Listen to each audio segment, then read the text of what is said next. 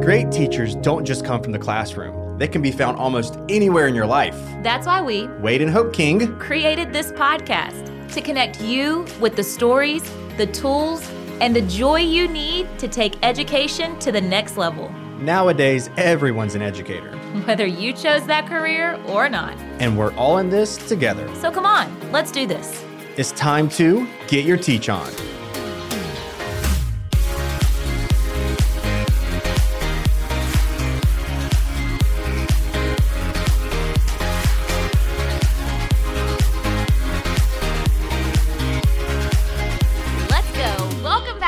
Another episode of Get Your Teach On podcast. I almost said new EDU podcast, but if you've been listening with us for a while, you know that during this season, we decided to change our name, streamline everything. So same podcast, new name, same host usually, but today, everybody, you're not hearing a familiar voice that you typically hear on the podcast, and that is my husband, Wade's voice. That is because we had this all planned out, ready to go, and then life happens.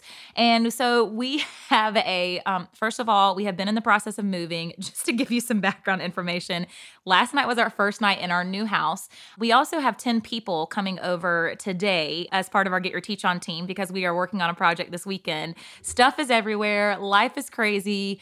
And so in true fashion, when life gets crazy, kids get crazier. And so our 2.5-year-old is having a massive meltdown upstairs as we speak. So I told Wade, I said, it's your job today. Tag, ear it. Here we go. I'm going to go have fun with our friend Daniel, record a podcast. Let me know how this turns out.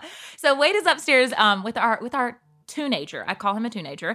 But I am so excited to be here with another episode today with our good friend Daniel Patterson, who joined us for our last episode, focusing specifically on mental health. This is a topic that we want to hit on a lot. We have a lot of different facets and a lot of different ways that we want to go about discussing teacher wellness, mental health, especially as we head back into a new school year, a new school season. So help me welcome back to the podcast, everybody. Now for the second time, Mr. Daniel Patterson himself. Welcome back, Daniel.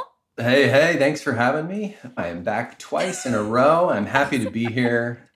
That's right. Now, listen, they should have listened to the previous episode. And if you didn't, I highly recommend that you go back and you listen to the episode. I know that, Daniel, you received a lot of feedback. So did Wade and I, just about, the relevancy, the realness, the rawness of what is happening right now in the teaching profession. And so last week, we kind of started having a conversation just about overall teacher wellness, just about an awareness of the expectations that's set on us, about being okay, giving yourself permission to feel, to be able to set realistic expectations of yourself, and just kind of how to navigate this another unprecedented year, I guess, if you will. But before we dive in, just in case they didn't listen to that episode, we're not going to hold it against them, but I do want for you just to briefly introduce yourself for those that are joining us for the first time. Absolutely. Hello, everyone. I'm Daniel. I run a therapeutic high school in Los Angeles, and we focus on congruency between education and whole health, so mental health and recovery. And before that, I was a high school teacher for 10 years and a high school assistant principal for 4. So I'm very happy to be here, father of 3 kids, and it is a wild season for sure.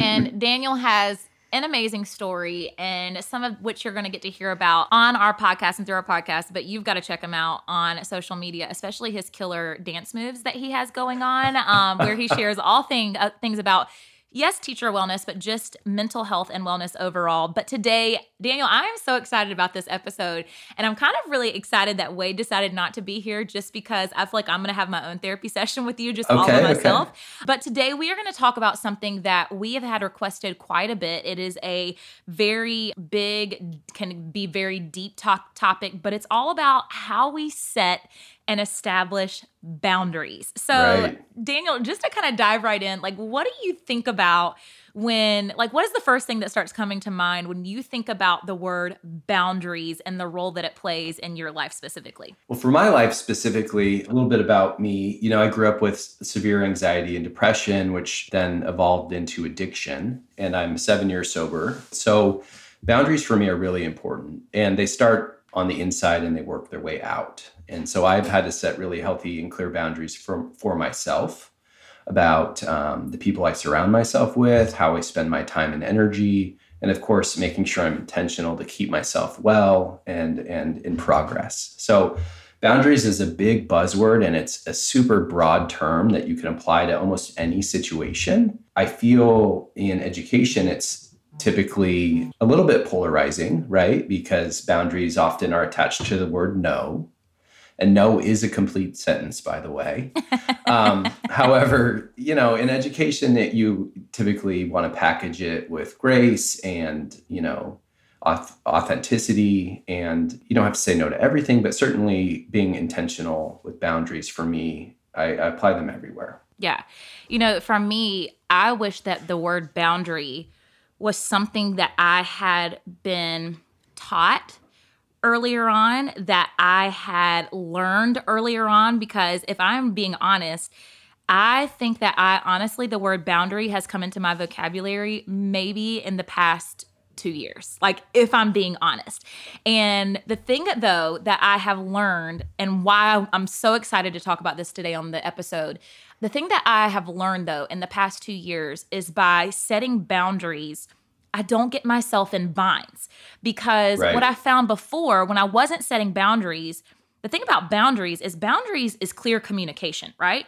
That is what boundaries is all about. Clear communication, voicing your needs, expressing your needs, and, you know, things that you are going to set for yourself, parameters that you're going to set for yourself vocally out loud to people so they understand exactly where you stand. Right. And as I look back over, you know, my life in education, my life growing, you know, the Get Your Teach On brand and working with educators, I'm like, I wish I had learned the word boundary earlier on, because I would not have gotten myself into a lot of the situations and binds that I had gotten myself into simply because of lack of communication, of setting, you know, here is what you can expect from me. Here is what I'm capable of doing. Here is what I have the capacity to do. I feel like too many times I said yes to things. Right. And when you say yes to something, people, you know, trust and expect that you are going to be able to fulfill that.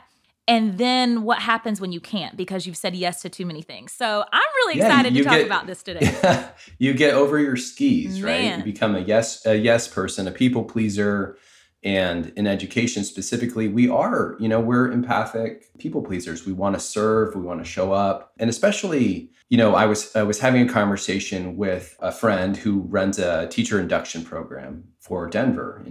And she and I were dialoguing about our previous podcast.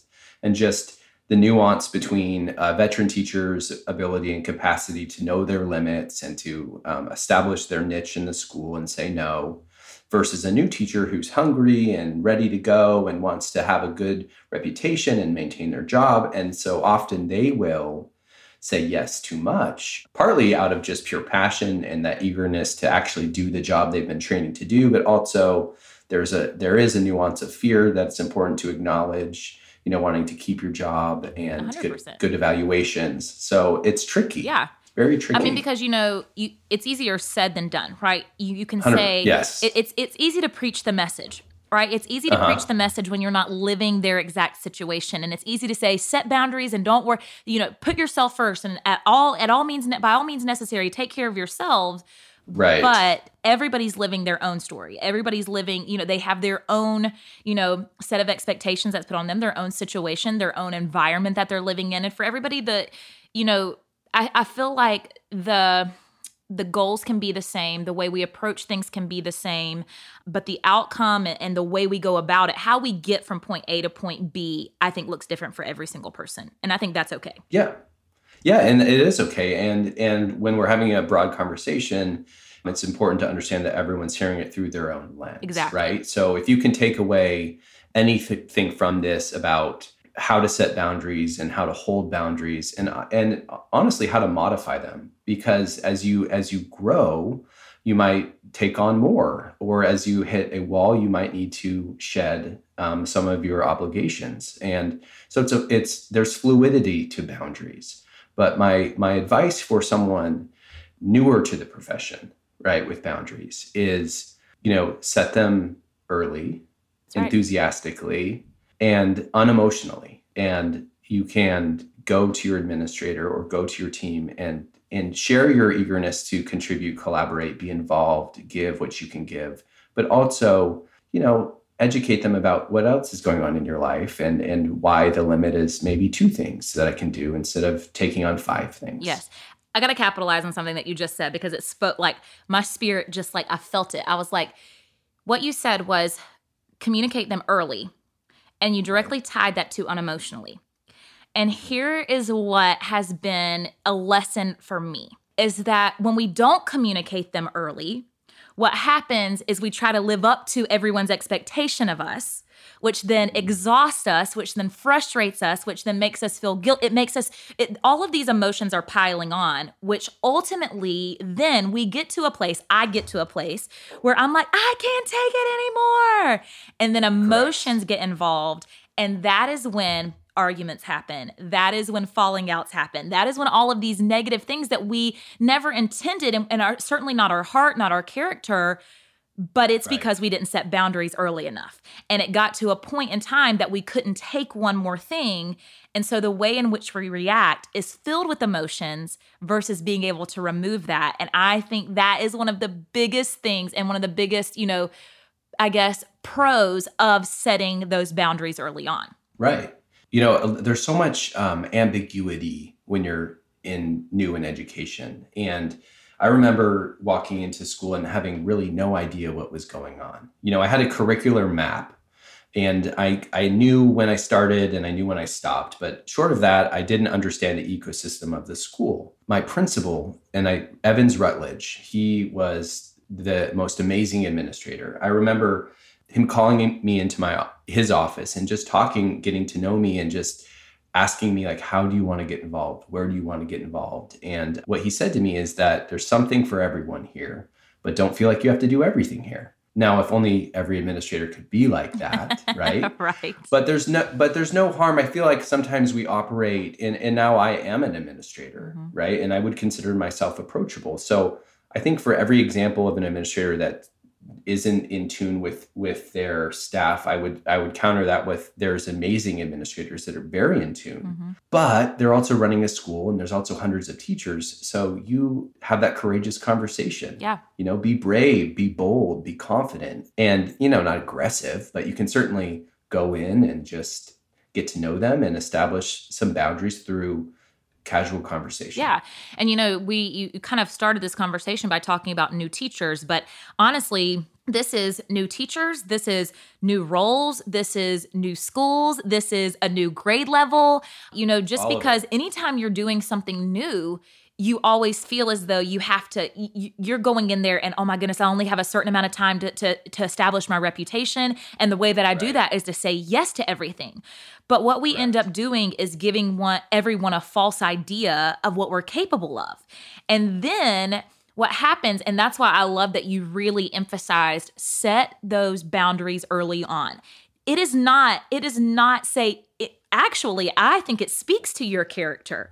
When you are able to sit down and say, okay, I'm new here, or we're new here, or we're all in this new project together, let's all sit down and have a direct, a specific, and open conversation about our needs, about what we're capable of doing, about what we have the capacity to do, because what that does is it sets very clear limits, it sets very clear lines, and then when people cross those lines, you're able to say, whoa, let's have a conversation. Remember when we discussed? And that gives you some foundation versus what happens if you go in there and you say yes to everything. People are just going to assume that you have the capacity to do that. They're not going to think that you're superhuman. They're just going to assume that that's what you have the capacity to do. So be very careful when you are in a new situation, whether it be you're a new teacher, you're in a new school, you're in a new position, of feeling as though your reputation directly has to be associated with yes. Because honestly, those are the people that I'm kind of like, now that I'm later in the game, Daniel, now early on, you know, I felt a little bit differently, but now I'm like, how long is this going to last? I'm kind of questioning how long they're going to be able to keep it up versus I so appreciate and respect people's honesty. I talk all the time. I've probably said it 10 times on this episode, but Lanisha Tab is somebody that I respect so I was just gonna bring this incredibly up. Much because listen, she, first of all, let's go ahead. If you don't know Lanisha Tab, she's one of the most phenomenal educators that I know.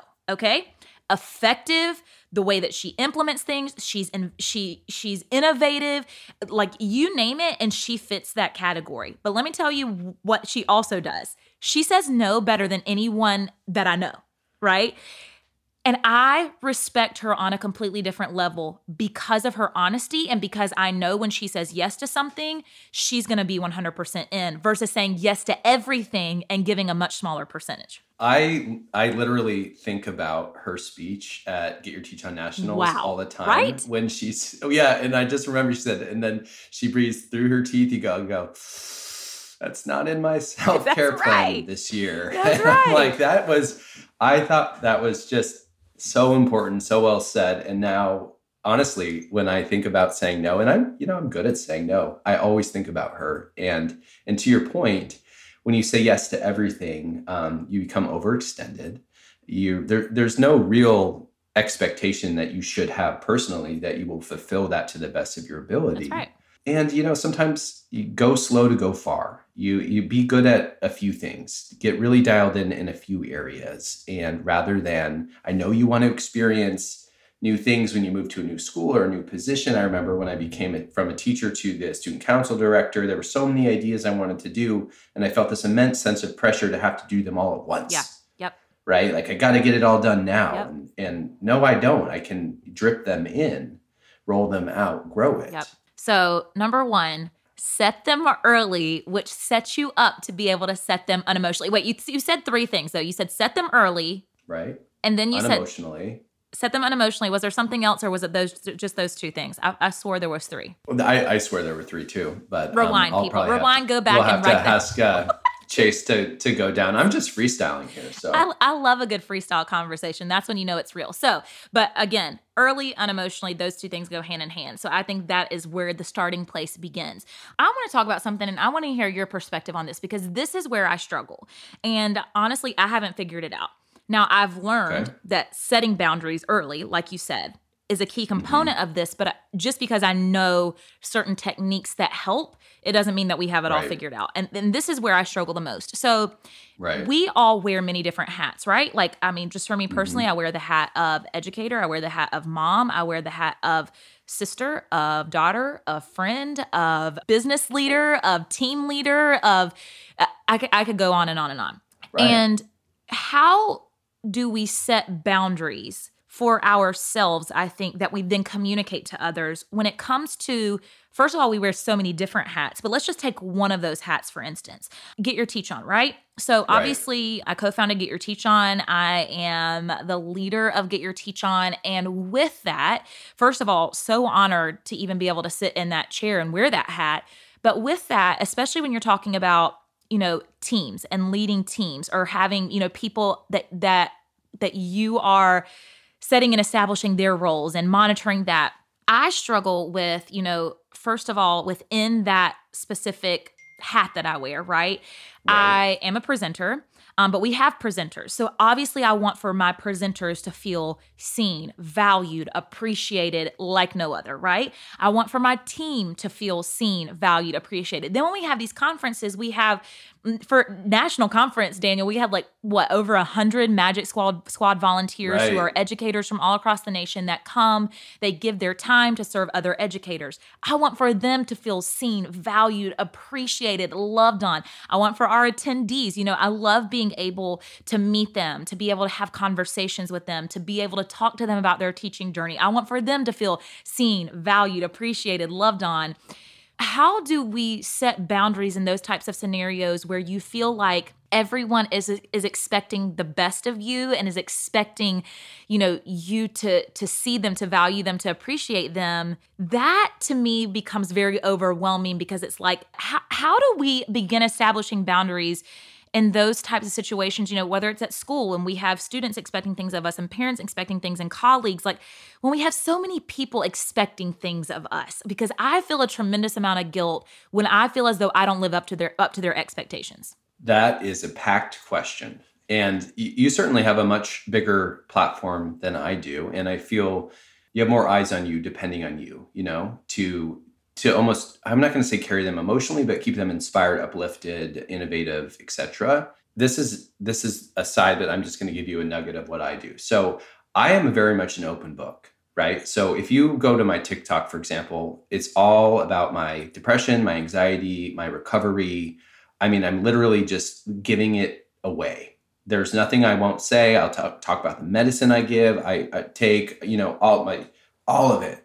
But, you know, I don't do micro coaching in the DMs. Right. And I get emails from people and I respectfully reply to them. And I'm so gracious that, you know, I'm so thankful you reached out to me. Unfortunately, like, here are some resources you might want to consider, if that makes sense. So a way that I'm trying to serve others is be 100% authentic. And that's my choice. A lot of people, I'm not saying you have to advertise everything, but for me to inspire people to deal with mental health or depression, anxiety, addiction, for me, the best way, especially as a male, is to be open and honest about it and give it.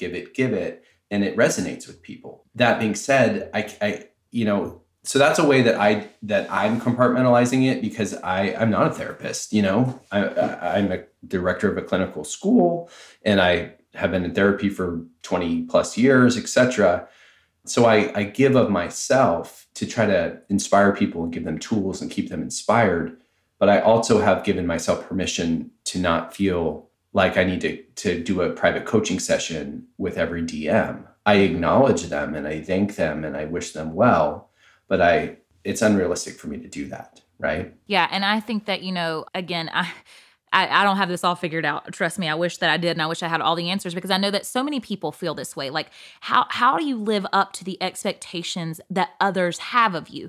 But I think that, honestly, you know, what I've learned because, you know, I'm a big proponent and advocate for therapy. I think it's an amazing thing. And this is a very hot topic that I talk to my therapist about frequently, because it's something that I struggle with all the time, because I want to be everything that everybody wants or needs. But that is setting myself up for failure, which is probably one of the reasons that I struggle with anxiety, right? Because I'm constantly thinking into the future of, what is everybody going to need from me? How can I help them? How can I give in? How can I pour into others, right? Which leaves very little for me. And so it's something that I talk to my therapist about often. And so if you are very similar in the fact that you are constantly struggling with being everything that everybody wants you to be, it goes back to Daniel. I know you say you're not a therapist, but I kind of think you are, because you're spot on with what we had just talked about, right? In my therapy sessions, my therapist always says, communicate first clearly what people can expect from you. Right. You don't allow them to create their own expectations. You create what their expectations should be of you. And he said the only way that you can do that is by clearly communicating your boundaries. So he said, you know, when you're bringing someone new on the team, or when you have a new team member, or you have a new presenter, or you have a new magic squad, or whatever it may be, he said the best thing that you can do is, when you're welcoming them onto the team, you let them know what they can expect from you. But in that same note, you let them tell you what you can expect from them. And right. Then you're setting these parameters for open communication, clear communication of what the expectations can be. And I just thought that was so powerful when he said, don't allow others to create their expectations of you. You create what their expectations can be for you. Absolutely. If you don't control the narrative controls you. Bingo. And when... You know, I think there's so much fear of, you know, confrontation. Yeah. And I think there's such a difference between confrontation and communication. Confrontation is a byproduct of no communication or poor communication. So mm-hmm. When I think of all of the Rolodex of conflict I've had, which has been, you know, quite sexy at times, you know, I've gotten myself into a few predicaments. It was always like compounding interest of, you know, not communicating my feelings, not setting expectations clearly, or me wanting too much from other people, right? Yeah. Like me becoming codependent on other people. That's or good. So, you know, wanting validation and feeling overwhelmed that it wasn't fair. I was like putting too much on them. So it's not right. Just like, oh, people come at me and I'm like, no, I've found myself in situations where I've had to take a step back, or I've had somebody say, look, I'm down to help you. I really like you. I appreciate you, but I don't have time. And then my feelings were hurt, right? But I understand, because there wasn't upfront communication, which then led to conflict or disappointment or, you know, feeling of betrayal, even though it really wasn't. Yeah. And, you know, I mean, I think that when you begin setting boundaries for yourself, that opens doors for you to be able to help others establish and set boundaries for themselves as well, right? For like when you see people who, Chase is a great example of this, and he's sitting right beside me and he's probably was thinking she's going to talk about me at some point in this episode. He is such a yes person, and we've always appreciated that and valued that so much with him. But, you know, when you are in certain relationships and you understand the value that boundaries have, you can then say to people, you know, no, you don't need to do this. You don't need to take this on. You don't need to have this responsibility. Right. You know, even though you might want to, even though we, you know, you start recognizing other people's capacity and having and setting realistic expectations for others around you, which I think is part of a healthy community, right? You don't want to have a community where you're like, okay, I'm going to set boundaries for myself, but I'm going to expect the world out of everyone else. And I think that's what you're talking about right now is, you know, recognizing when you expect too much of one another. And when you're talking about, you know, community is such an important piece just of mental health and wellness, right? Right. But making sure that it's a give and take, that it goes both ways. Right. I think that's a perfect way to look at it. And you know, companies and organizations and schools have organizational charts, right? If you think about it, and try setting one up for your life. Yeah. Like, you know, it can feel really overwhelming when you have different facets, different buckets that you need to keep filled, right? So for me, my job as a principal, as a speaker, as a husband, as a father, as a friend, and then time for my own self-care, which is really, really, I would say, high stakes in the long term for me. And where am I investing too much and where am I not putting in enough? And I work a lot, right? Building a company over the last 6 years and writing 2 books and traveling and having 3 kids, there was a time when I was, you know, working too much, very like way too much. And same. And I hear kids, I work with teenagers and oftentimes I'm going to give an example of 2 teenagers with the same scenario. They both have parents that travel for work and who are gone a lot. Student 1 never quite knows when their parents are coming or going. They don't have like a set like parent date or parent check-in time with that parent. And when they talk to me, they're like, my parents are never home. They're always gone. Student 2, parents travel just as much, right? They're gone. They're equally busy. And that child knows that child will say that my parents travel, but they feel connected. Why? Because they have like a scheduled, reliable, predictable time point of connection. And so even if you can't, it's impossible for us to expect you to give the same amount of percentage to the different parts of your life. But whatever you're going to give, make it scheduled, reliable, structured to the best of your ability. Even if that's only 5% of your time, that 5% of your time is very meaningful to the people who are receiving it. If you give 100% of yourself during that 5% of your time. That is powerful. And, you know, you and I both reached out to people on social media and let them know that this was going to be our topic of conversation today and what questions did they have or what tips or what are they struggling with? It's not even so much about questions. Like, let's just hear your story. Like, what is your story? What are you struggling with? And one person specifically said, how do I allow each member of my family to feel seen, to feel valued, to feel appreciated, loved? And I think you just hit it. It's about saying, I can't give you, you know, it's not about the quantity of time. It's about the quality of time.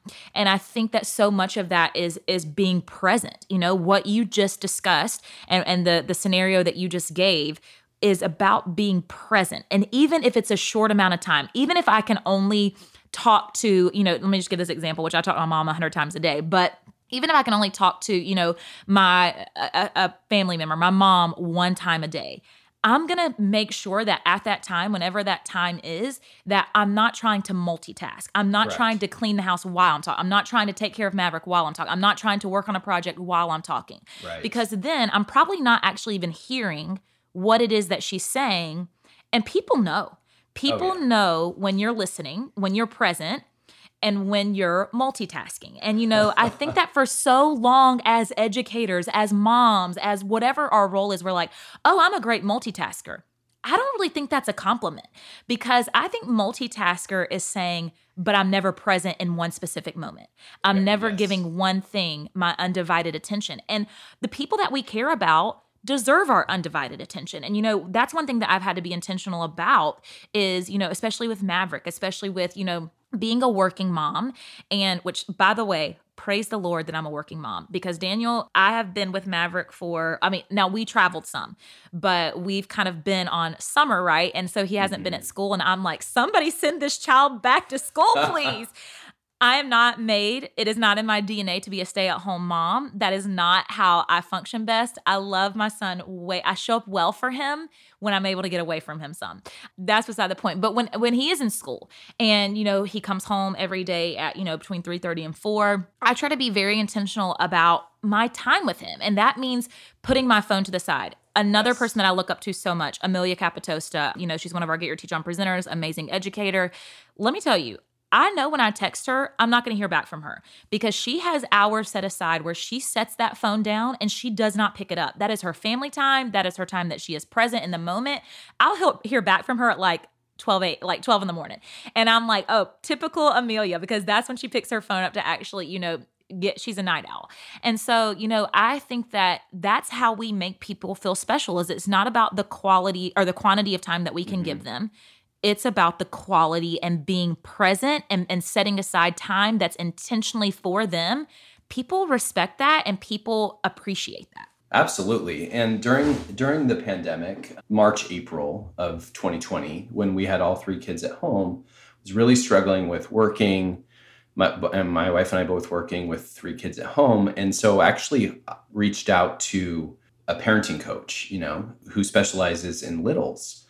And he calls it like a 15-minute trick. He's like, what you need to do is you need to give them when they're, coming in, they're in your space. And instead of just pushing them away, you give them 15 minutes of complete undivided attention. Leave your phone, go play basketball, play soccer, because that 15 minutes of undivided attention is the same value of 2 or 3 hours of distracted interactions. Oh, that's good. And so even with three kids and working, so now my kids luckily have different needs of when they kind of want me to show up for them. So Ro, my middle, she in the morning really needs me.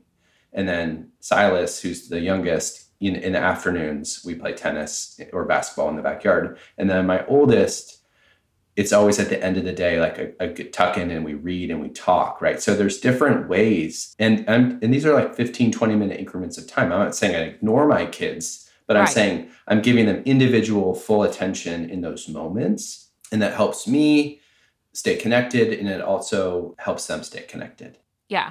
And, I think that all humans function the same way. You think about your spouse, right? I mean, Wade and I know that we cannot spend every waking minute together, that we have millions of things on our plate. I mean, we know this, but, we are intentional about setting aside time. And it doesn't have to be, like you just said, it can be 15 minutes. It can be, heck, as parents, you'll take 10 minutes. You'll take what you can get, But if it's only 10 minutes that I'm going to get, okay, we're not going to turn on the TV. We're not going to have our, let's engage in conversation. Let's engage with one another versus, being so caught up in so many different things that, because Wade knows better than to talk to me. He knows I can't multitask. If I'm on my phone, Wade has had full-on conversations with me, and I have sat and agreed, and I guess I've responded. He swears I've responded to him, and he will bring up these conversations later, and I'm like, I didn't say yes to that. He's like, Hope, you said, I'm like, don't engage with me when I'm on my phone. But I think that is perfect example, of what is that intentionality behind the time that you're investing actually look like. So that's powerful stuff on just, how to set boundaries and how to set realistic expectations, which is really the foundation of your boundaries. Mm-hmm. Once you have your expectations of yourself and what you're capable of doing, that is when you can clearly communicate your boundaries. But it takes you stopping and saying, what am I capable of? To then be able to communicate clearly. So I think that's a huge part of it is saying, what do I have the time to be able to do? So the final thing that I want to talk about, because we've talked about in new roles, we've talked about how to set boundaries early on, how to communicate them, unemotionally. We've talked about wearing hats and other expectations of us and how we need to set those expectations. We need to control the narrative. That's a huge part of setting and establishing boundaries. How do we set and establish boundaries for ourselves? And what does that look like? And what role does that play? I think that is the most critical part of the equation. It needs to come from the inside out. First, allowing yourself and mandating yourself to respect other people's boundaries, right? So, what you focus on, you get more of. So if you're going to be a boundary bulldozer, to others, then... Oh, that's good. Wait, that's good. You should create a T-shirt for that, Daniel. Then you can expect the universe is going to give that right back to you. Again, time. Capturing time. This goes back to capturing time. For me, some of the boundaries that I have to set for myself is I know that I need time alone. Mm-hmm. So I get up really early. I get up at like 5 a.m., right? So that I can have coffee and I can sit in this chair I always sit in complete silence. I need that time. And I make that time. And I'm tired. But I'm going to do it when I can because I know that it sets the tone for the day. So we think setting boundaries for ourselves, I would also say like what maladaptive coping skills. How are, let's say you have 30 minutes, 40 minutes of downtime at the end of your day, at the end of your night. How are you using that time? And I'm not, shaming anybody. If TikTok is your thing, like last night I was just on TikTok just forever. Right. And that was how I decided to. We won't make you check your screen time hours, Dan. Yesterday would be off the charts. Okay. And that's a choice. But, my choice also used to be after work and being everything to everyone and was drinking. And that was a coping skill that I employed that I've since replaced with taking a walk, at like around 8 p.m. I'll take a 45-minute walk around the neighborhood. Not to, like speed walk or anything, just to settle down and have some time to reflect. So I think setting boundaries for yourself starts with respecting those of others. Yep. And understanding that you control what you can control. So, if you only have 5 minutes, then maybe be intentional and download the Calm app. It's free and do a 5-minute meditation and see how it feels. Yeah. Yeah. So. Yeah, because, for me, obviously struggling with anxiety and recently and, since the pandemic hit, really facing depression for the first time. And so for me, one of my biggest things, and Wade, you got to have that accountability partner that calls you out. But for me, just mindlessly scrolling social media, I find myself hours at night and then I'm exhausted during the day. And, part of that is recognizing oftentimes that habits that are controlling us that we don't even recognize. But like you said, finding some way, a healthy way to replace the things that we struggle with. And so, obviously I don't, like you said, it's a choice. I don't need to be scrolling social media hours on hours, endless at night. So how can I replace that? And what can I fuel myself with that looks different? And so I think that, setting boundaries for myself when I get in bed at night, I allow myself, 10 minutes to look at my phone. And then after 10 minutes, it's plugged in and it is plugged into where I can't even access it. I can't even reach it because, if it's within my reach, what is my habit? I'm going to reach for that without even thinking about it, That's a pro tip. I have to charge my phone on the floor across from my room because my hands will be like, come to me. Same. And busy mind, busy hands. That's just part of it. And so, I think that it's recognizing, like you said, what are the things that we need to set and establish boundaries for ourselves, and then putting things into place to make sure that we are holding ourselves or able to hold ourselves accountable to the best of our abilities, because boundaries, personal boundaries are, like you said, the foundation of then being able to set and establish outside boundaries, in other relationships and other roles that we play, which is definitely critical. So. And on the topic of depression, I know we need to wrap up here, but just, my depression has been exceedingly challenging in the last 18 months, to the point where I hadn't been on medication for 3 or 4 years and I went back on it and I'm constantly adjusting my meds and, learning to be patient with myself because on paper, I have no unmet needs. And so there's no reason I should feel depressed, right? And if I get into that thought loop, then I will seek external, dopamine in like TikTok or Instagram or whatever, or even get into like that negative space where then I start like picking apart people or gossiping, right? Like overworking. The list can literally go on. Yeah. So just, I've had to learn to be really, really patient with myself. And, even earlier this week, I took a day off and I just watched US Open tennis, and was on the couch, and I've just had to give myself permission to do it because in that spirit, like that's what I needed. And old me, the boundary would have been like, get up, don't do it. Don't, you know, so it's kind of like learn to rest, not quit. Right. Oh, that's good. Yeah. That's extremely powerful. And you're so right. And I'm not great with patience. Like I'm just not. I'm not great with patience in others. I work fast. I like for things to be. I'm a very like type A person. I don't like for my time to be wasted.